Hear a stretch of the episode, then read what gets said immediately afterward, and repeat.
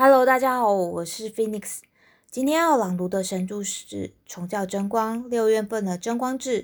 翻译自 Skunushi Sama 的《御教示》，抬头叫《十字之理：人类爱河的基础》。十字之理，人类爱河的基础。十字结合的方法很重要。神的预想念有所谓的大慈大悲，还有神的大经纶及神意，耶稣称之为神的旨意。神业或者是神策也一样，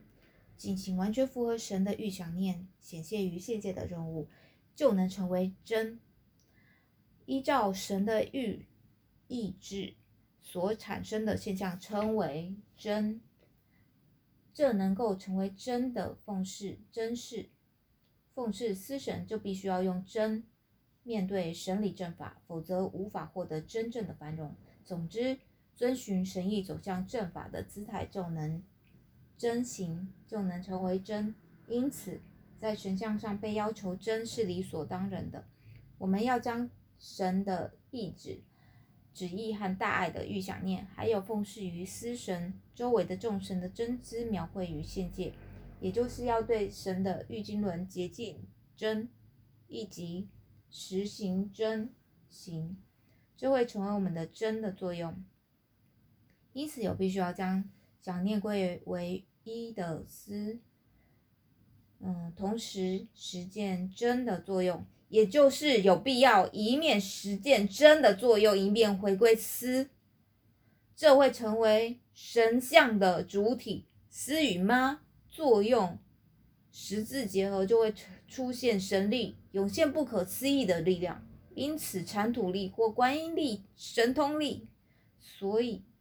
我们在现界展开的妙智力，还是要以十之理做十字结合，这在应对人生上是必要的。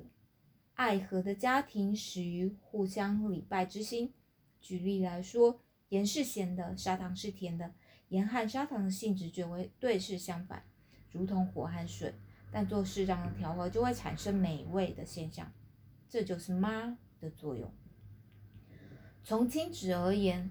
父母为重，子女为昏，是绝对相反的。不过，如果父母和子女一体化，会变得如何呢？比如工匠的父母在家里敲敲打打的制作刀子，孩子也喜欢刀匠的工作，敲敲打打。如果父亲和孩子一起磨练技术，就会产生出拥有制造优秀名刀技术的子孙，于是一家也能得以繁荣，成为比各做各的事情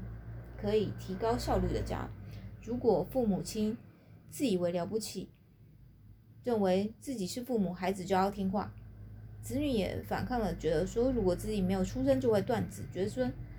而彼此各行其事，那这一家人能力将会衰弱。仔细想想，如果父母没有孩子，就不能成为父母，因为孩子的出生才能被授予父母的资格。也就是说，如果虽是父母生下的孩子，但实际上是孩子生下父母，因此事实上是父母也是子女，是子女也是父母。因此，只要彼此互相礼拜即可。父母要有礼拜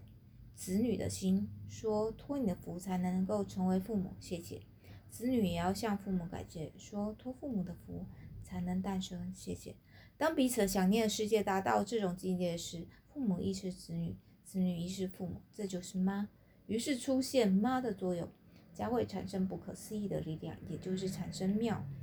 因此家得以繁荣。夫妇也是一样，丈夫与妻子做十字结合，于是丈夫也是妻子，妻子也是丈夫。证据在于，无论自己如何自以为了不起，如果没有娶妻，就无法成为丈夫。丈夫叫妻子你给我滚出去，而妻子如果真的就离家出走，就无法发挥夫妇一体化的力量。话虽如此，却不是完全的平等。丈夫一方负担火之作用的任务，妻子一方持有水之作用的灵性，所以要区别，要以哪一方为主呢？还是要以火之作用的丈夫为主？因此，妻子欺压丈夫就是逆法，会兴起魔道，家不会真正的弥荣，迟早会变崩溃的家庭。话虽如此，如果丈夫一方自以为了不起，就会过度毕竟丈夫对妻子必须有礼拜之心，因为有妻子自己才能成为丈夫，还有托妻子的福才能生下孩子，才有资格成为父亲。所以夫妇双方都不能自以为了不起，但是如果经过协商还是各持己见时，其实应该与一家之主的丈夫意见一体化，有必要灵性识别主与从，如此一来这个家就不会毁坏，得以一步步朝向迷融亲近。严以律己，宽以待人，大臣和小臣也是相同。比如说为了修养自己成为出色的魂灵，就必须要以小臣来律己，即使对他人或者对社会。为了锻炼自己成为伟大人物，不是大臣，而是必须要用小臣来锻炼自己。付诸使用好的言语成为随身之物，态度变好，早上在规定的时间起床，在规定的时间读书之类的，为了锻炼自己就必须要使用小臣。话虽如此，如果用小臣对待他人，就会变成那个人太苛刻了，不要往来了，使得交往恶化。因此重要的是以小臣严以律己，以大臣宽以待人，是大臣亦是小臣，亦是小臣亦是大臣。神的事业是大臣事业，所以要臣的深意，也就是为了要接近神，自己必须要有大臣之心。为了要让自己拥有大神之心，首先必须要锻炼自己，要磨练魂灵和修养，也就是必须要学习，这样严以律己，最终就能成为具有大神之心的人。如果说是神是大神，一开始就认为我是神之子，所以自由无碍，而为所欲为的人是无法接近神。为了使自己接近神，首先必须要实践真行，也就是必须要理解体德并实行正法来严格锻炼自己。所以我要要求干部用小乘锻炼自己，用大乘锻炼他人。然而如果能够把自己的实质正中央的妈，也就是自由无碍，用形状来表示自由无碍是求圆，要让自己提升成为去掉棱角可以正义滚动的球。